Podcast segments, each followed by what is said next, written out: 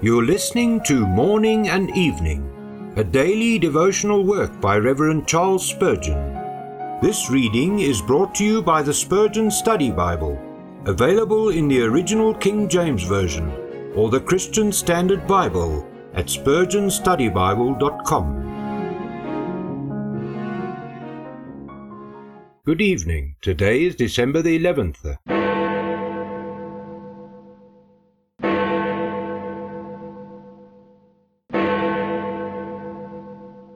Ye serve the Lord Christ. Colossians 3 verse 24.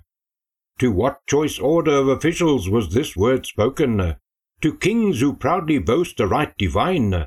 Ah, no, too often do they serve themselves, or Satan, and forget the God whose sufferance permits them to wear their mimic majesty for their little hour.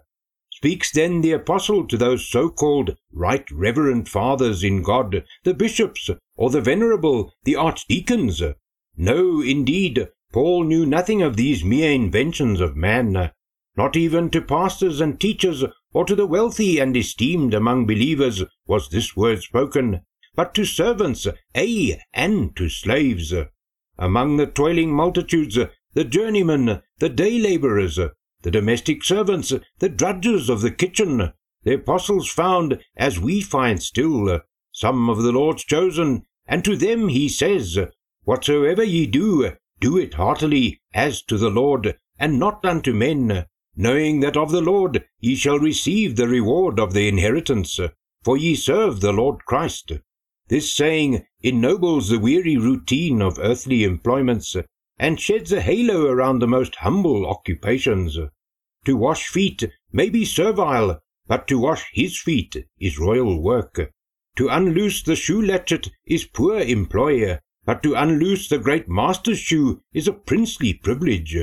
The shop, the barn, the scullery, and the smithy become temples when men and women do all to the glory of God.